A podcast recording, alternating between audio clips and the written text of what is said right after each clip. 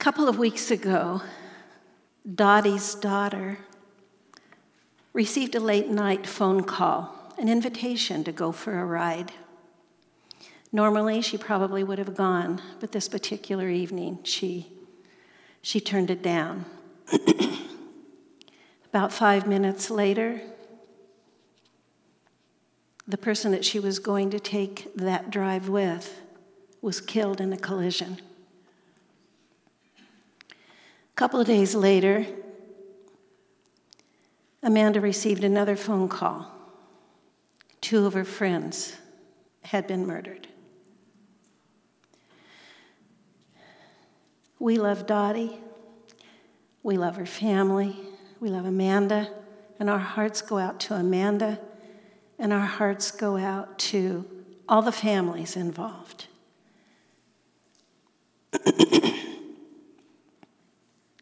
what happened to Amanda could happen to any of us. We assume we're going to wake up in the morning, is going to be life as usual, that everything is just going to carry on the way we anticipate. And we never know when life is going to change for us, for our family.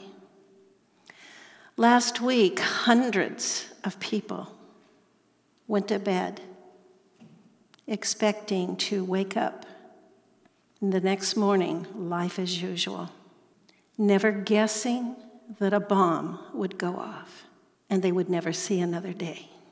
Israel was under attack. Maybe we want to pretend that we're not living in the final days of Earth's history. Maybe we want to think we have a lot more time because, after all, haven't we been told for a long time that, oh, Jesus will be coming soon? But you know, it is sooner now because time has gone by. These are exciting and disconcerting times.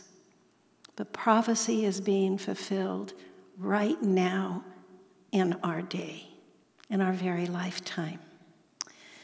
Matthew 24, 3 through 8 says, Now as he sat on the Mount of Olives, the disciples came to him privately, saying, Tell us, when will these things be? And what will be the sign of your coming and of the end of the age? And Jesus answered and said to them, Take heed that no one deceives you. For many will come in my name, saying, I am the Christ, and will deceive many. And you will hear of wars and rumors of wars. See that you are not troubled, for all these things must come to pass. But the end is not yet. For nation will rise against nation, and kingdom against kingdom and then there will be famines, pestilence, earthquakes in various places. All these are the beginning of sorrows. Okay, true. That's true.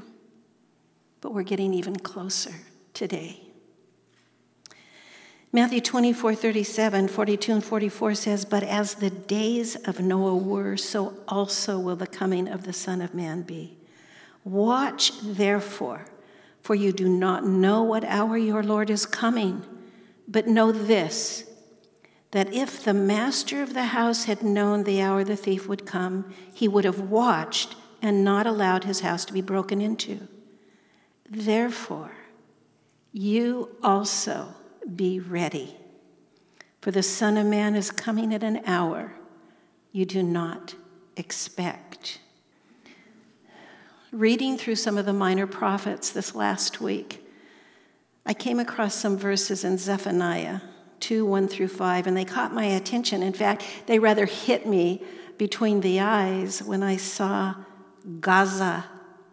And as I was hearing all the news reports about Gaza, and so I had to study and read into it just a little bit further. I want to share with you what I read. It says, Gather yourselves together Yes, gather together, O undesirable nation, before the decree is issued or the day passes like chaff, before the Lord's fierce anger comes upon you, before the day of the Lord's anger comes upon you. Seek the Lord, all you meek of the earth, who have upheld his justice. Seek righteousness, seek humility. It may be that you will be hidden in the day of the Lord's anger, for Gaza shall be forsaken, and Ashkelon desolate. They shall drive out Ashdod at noonday, and Ekron shall be uprooted. Woe to the inhabitants of the seacoast, the nation of the Cherethites. The word of the Lord is against you. O Canaan, land of the Philistines, I will destroy you, so there shall be no inhabitants. I want to read that whole thing again from the Living Bible translation. It just is kind of more in our language. I want to give it just a little bit of a twist, and it puts it this way Gather together and pray, you shameless nation, while there is still time, before judgment begins and you are blown away like chaff, before the fierce anger of the Lord falls and the terrible day of his wrath begins. Beg him to save you, you who are humble, all who have tried to obey. Walk humbly and do what is right. Perhaps even yet the Lord will protect you from his wrath in the day of doom. Gaza, Ashkelon, Ashdod, Ekron, these Philistine cities too will be rooted out and left in desolation. And woe to you, Philistines living in the coast and in the land of Canaan, for the judgment is against you too. The Lord will destroy you until not one of you is left. And Amos 1 7 through 8 says, But I will send a fire upon the wall of Gaza, which shall devour its palaces. I will cast off the inhabitants from Ashdod, and the one who holds a scepter from Ashkelon. I will turn my hand against Ekron, and the remnant of the Philistines shall perish, says the Lord God. This prophecy speaks of times past and of present before the Lord's return. What we see now, I believe, is our prophecies being fulfilled as we live today. And we should be a people that are praying. We should be praying about the war. We have been called to be intercessors. These are our brothers and sisters so far away. Let us not forget them. But it's not just in Israel. This has come to America. They have brought the war here. Hamas calls, Hamas calls for a day of rage against the Israelites and the Jews. That's today. Have you heard about all the celebrating in New York? This is in the United States. The hate for our Jewish brothers. It's bringing out some questions. How does this affect us? What do we do? Where are we in all this? Many people are beginning to question. All of this calamity is causing people to even question, causing people to question about the Lord, causing people to question where they are in the timeline of Earth's history. People that don't know Jesus, that have never accepted him, that have heard and wondered. Joel 3 14 through 15 says, Multitudes, multitudes in the valley of decision, for the day of the Lord is near in the valley of decision. The sun and moon grow dark, and the stars will diminish their brightness. Here in our own communities, there are people that are in the valley of decision. There are people that don't know where to turn. In just the last two weeks, I've met two people that don't even have a Bible in their home. One young man we met a couple of weeks ago, um, we stopped to pick up pizza on the way home. And no one else was there. We were at the counters. My husband started ministering to one young man, I was ministering to another young man. And as we got to talking, I found out that, yeah, he really wasn't going to church. He hadn't since he was a child. Mm, I don't know.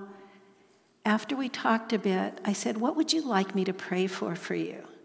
And out of this young man, I don't know, maybe he's late teens, he said, Forgiveness. I was kind of blown away. So I said, I tell you what, I will pray for you right now. And when I get to that part, you can just say in your own heart whatever it is you need to say to God. And so we did. And when I was finished praying with him, he said, Thank you so much. I feel so much better. I asked if he had a Bible, and he said, No, I don't, but I would love to have one. So I've taken him a Bible. Now, the end of the story, I mean, there's more to that story, but the end of the story isn't yet. But my whole point in sharing this is every day, every day in our comings and our goings, wherever we are, we never know when God is going to present an opportunity to us. We never know whether it's where we are. We don't know if it's when we pick up the phone or we don't know whether it's going to be a prompting of the Lord about someone. And when God prompts us about someone, our first thought should be to go to Jesus and start praying. First thing we should do. Why did God put this person on our mind? Will we make a difference in someone's life? Will we let Jesus use us to make a difference? Will we bring someone hope? Will we let them know that Jesus loves them? This we know. So, what does Jesus invite us to do? In John 14, 13, and 14, he says, Whatever you ask in my name, that I will do, that the Father may be glorified in the Son. If you ask anything in my name, I will do it. The Lord says, Go. I'm right there with you. I'm going to help you. And why? Because He wants the Father to be glorified. We can be part of that. Isn't that awesome that the Lord would invite us to be part of that, to glorify our Father? That's so exciting. But before that, even, he says in verse John 14, 12, Most assuredly, I say to you, he who believes in me, the works that I do, he will do also, and greater works than these he will do, because I go to my Father. You know, it's pretty hard for us to believe that Jesus will do anything we ask, isn't it? I mean, we've lived a while, we've seen some answered prayers, we've seen some unanswered prayers. You know, there may be good reason why some of those prayers are not answered. But the point is, God's word is true. And He says, ask. Ask, I'll do anything. I heard of a little lady, this is a true story. I heard of a lady a couple years ago whose home was broken into. And these men had come to rape her and kill her and steal whatever they could. And as they approached this dynamic Christian woman who had a relationship with the Lord, and there's the key having a relationship with the Lord, that young woman stood and looked at me and pointed and said, Freeze in the name of Jesus. And guess what? They froze. So she picked up the phone and she called the police. The police came to get them, but she had to unfreeze them so they could put handcuffs on them. There's power in the name of Jesus. The name of Jesus is one of our most powerful weapons. And that's kind of what I entitled to what I'm presenting you today God's warnings and weapons. And Jesus' name is a powerful weapon. Then you remember about our Nigerian friends. They called out to God to protect them from Boko Haram. God sent fire from the sky, burnt them to a crisp. There's power in the name of Jesus. I'm back to the war in Israel again, the war in the Gaza Strip. What if they had such a personal relationship with Jesus that as the enemy was coming, they said, Freeze in the name of Jesus? Wouldn't that be awesome? I mean, wouldn't that be a better way to fight a war? or what if they fought the war like King Jehoshaphat? Second Chronicles 20, 21, and 22. It says, And when he had consulted with the people, he appointed those who should sing to the Lord and who should praise the beauty of holiness as they went out before the army and were saying, Praise the Lord, for his mercy endures forever. Now, when they began to sing and to praise, the Lord set ambushes against the people of Ammon, Moab, Mount Seir, who had come against Judah, and they were defeated. All power is given to us in his name. I don't want you to misunderstand what I'm saying here.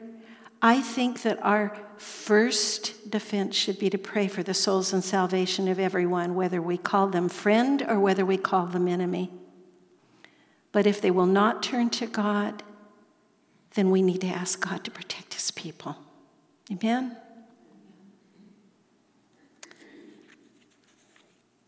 Praise is a powerful weapon. Think of Paul and Silas singing in jail and set free, as recorded in Acts 16 25 and 26. It says, But at midnight, Paul and Silas were praying and singing hymns to God, and the prisoners were listening to them. Witnessing in jail, good thing to do. Suddenly, there was a great earthquake. So the foundations of the prison were shaken, and immediately all the doors were opened, and everyone's chains were loosed. What a testimony for praise. What a testimony to the other prisoners who didn't believe in Jesus, who didn't know, just hear these people singing praises to God, and boom, chains are broken. Do you know that God even tells us that we can sing praises in our bed and bind up the enemy? I love this. Psalms 149, 5 through 9 says, Let the saints be joyful in glory. Let them sing aloud in their beds. Let the high praises of God be in their mouth and a two edged sword in their hand to execute vengeance on the nations and punishment on the people, to bind their king with chains and their nobles with fetters of iron, to execute on them the written judgment. This, this honor have all of his saints. We've been invited to do that. All of us, as his saints, are invited to just lay in our beds and sing praises to God. Hallelujah. This is an honor that he's given to his saints, it says. I would like to say to you if you are in the middle of a battle now, no matter what that battle is, I encourage you to praise I encourage you to, to go online and look up some of the, the praise songs, the lyrics of some of the battle songs, and then sing out loud those lyrics to the glory of God.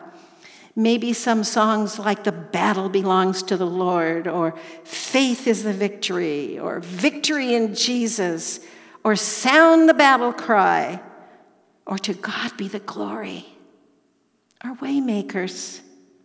Sing them in your bed and pray for God to be victorious in whatever battle you're personally facing.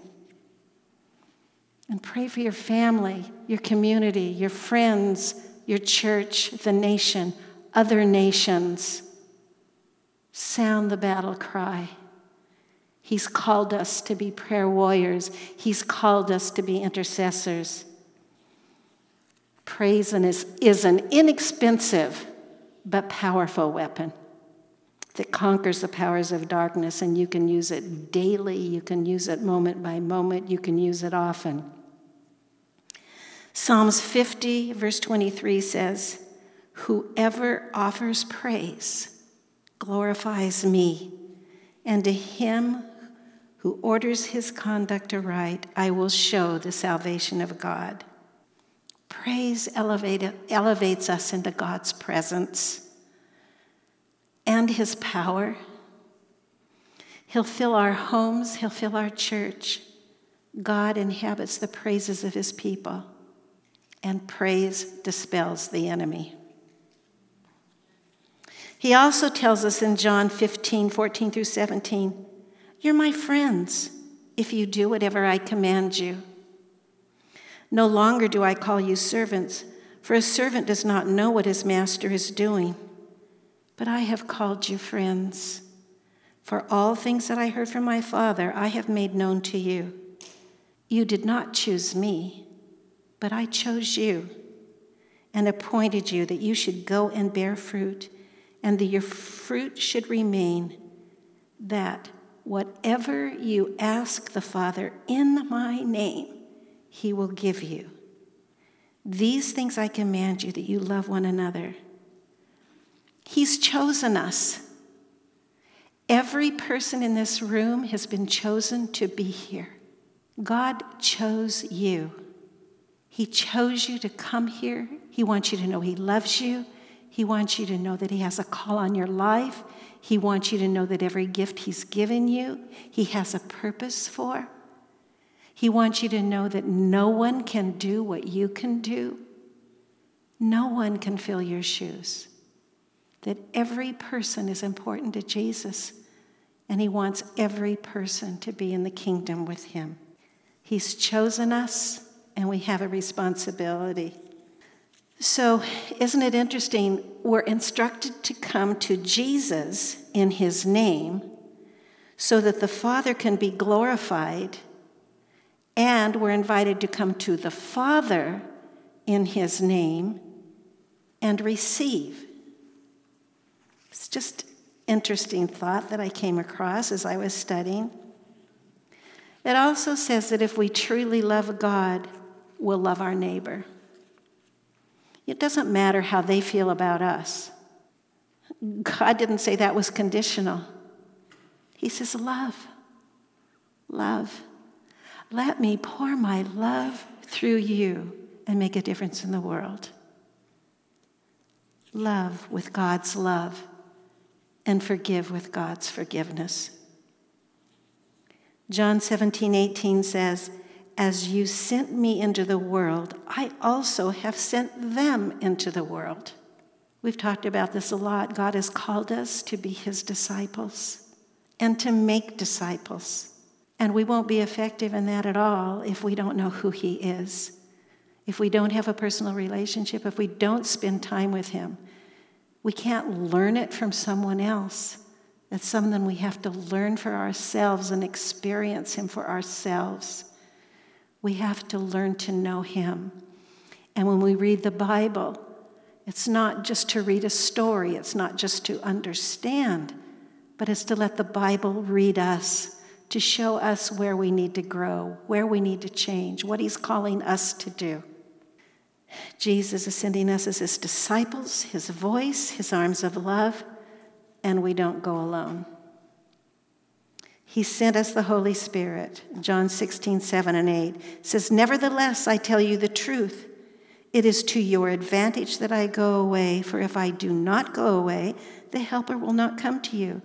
But if I depart, I will send him to you. And when he has come, he will convict the world of sin and of righteousness and of judgment. The Holy Spirit will help us allow Jesus to flow through us. Will give us the very words to speak. We don't ever have to be afraid. We don't ever have to resist. It's the Lord's desire to use us and pour Himself through us. And when we're talking to someone, He knows them. They may be new, we may have just met them. We don't know their needs, we don't know their heart, we don't know what they need to hear, but Jesus does.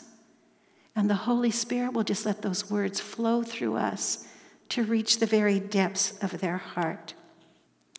Colossians 3 12 through 17 says, Therefore, as the elect of God, holy and beloved, put on tender mercies, kindness, humility, meekness long suffering, bearing with one another, and forgiving one another.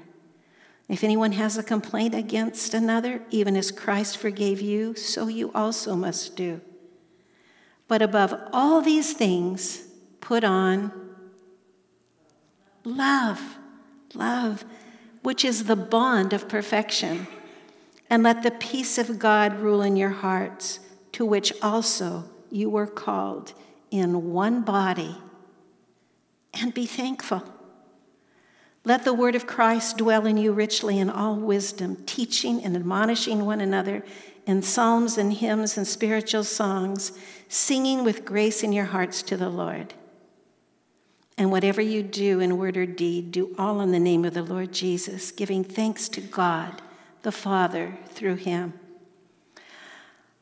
As I read through that passage, and as I think of the possibility of our church growing overnight, as I think of new people coming in with all of their gifts and their talents and their love for the Lord, I'm excited.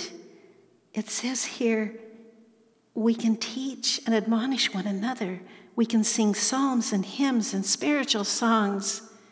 And for those of you that were here last what, week, two weeks ago, whatever it is, wasn't it magnificent to hear all of these voices join together praising the Father? Wasn't that exciting? And the Lord is inviting us to do that. And then, whatever we do, whatever we do wherever we are, it's all for the glory of God. And it's all through Him. So, again, I say sometimes Jesus sets divine appointments for us to encounter someone when we're out, when we pick up the phone, and sometimes He puts it in our hearts to pray for someone. We have to be able to recognize His voice and be willing. We need to sense His urging. I remember some time ago, it was about 2:15 in the morning, and I woke up with a start and an urgency. And the Lord said, in my heart, I sensed him saying, Pray for your mother. And so I laid there in bed and I just began praying for my mother. And, and I got groggy, and the Lord jolted me again and said, Pray for your mother. And I sat up in bed and I said, Father, what do you want me to pray for my mother? And the urgency increased. I began to pray for my mother. I began to pray for my mother. I began weeping for my mother. I began pleading for her life. I slipped out of bed, and the cabin was very cold, but I slipped out of bed and onto my knees. And I was there for about an hour, just interceding for my mother, pleading for her life. And then the urgency was over, and I climbed back into bed and I went to sleep. At that time, we lived out in a cabin about 40 miles from town. But the next morning, I went into town where I could use a phone and I called. There was no answer. I hung around and I waited about 30 minutes and I tried again. And there was no answer. And I thought, well, hmm, I thought that if they were out feeding the horses, they'd be back in the house by now. But where's my dad anyway? I couldn't get through. I ended up going back to the cabin. And it wasn't for another three days before I could call. When I called my mom, I just chatted for a minute and then I said, Hey, mom, I said, Why did God wake me up at two o'clock in the morning last Sunday? And she was quiet for a minute. And then she said, Well, D, D E E, that's my family nickname. I just got back from the hospital. And around the time that you started praying, we were just heading for the car and on our way to the hospital. She says, You know, where we live up here in the mountains, the hospital, any urgent care is over an hour away. And she said, Sounds like God had you pray us there and save my life. When God puts someone on your heart, stop and pray.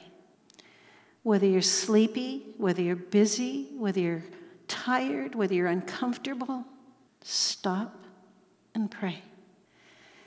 Ask Holy Spirit to help you intercede for whoever God is putting on your heart because you don't know why God has called you.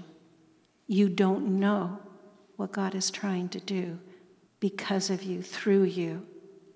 He's calling intercessors. I've probably shared with you before, but I think it's an important piece of information Because sometimes we think, why am I still here? And I'm not using my gifts and I'm not doing much. And God, what do you want? And when I was doing my chaplaincy work and I had patients that were hanging on barely to life, and I would come in and they would say, Why am I still here? Why won't God just take me? And God put on my heart to say to them, As long as God gives you breath, you have purpose. The Lord desperately needs people that will intercede and while you are here, that's your gift. Intercede. And you know what? Suddenly they had purpose. And that's something we can all do. We need to be aware of those around us. We need to have our little antennas up. Why not be bold? Why be shy? We don't have much time left on this earth anyway. I mean, no matter what age we are, if we lived to by 100, that's still not a whole lot of time left. So, why don't we use it for Jesus? Why don't we make a difference? Why don't we be bold? Some of the people that he asks us to be bold with, we never see again anyway. So, what does it matter if we make a fool of ourselves? But if God calls us to speak out, do you really think that he would make a fool of us? No. He wants us to succeed, He wants us to do well. I'm saying to you today that we need to be able to intercede. Call upon the Holy Spirit to help, for help to do that. God wants to use us if we'll just let Him. I have a deal with my friends. If they get into a problem and they need extra prayer, they don't even need to tell me what it's about. All they do is text me an SOS and I go to war for them. Jesus knows what they need. I just start praying. I have a lot of people that SOS me, and I love it when they come back with the responses of how the Lord has intervened. It's so exciting to be an active part of Jesus' work. We know not the day nor the hour, but He has revealed signs to help us know that his coming is near. And I say today, may we work together to lead others to our Jesus, to encourage each other in the gifts that have been imparted by the Holy Spirit. May each of us live for him, live like him, share him empowered by the Spirit, praise him from our heart and look forward with eager anticipation to his soon return. In the meantime, we each have a work to do. So I'm going to ask you if you've learned something today, will you share it with someone? Will you encourage someone?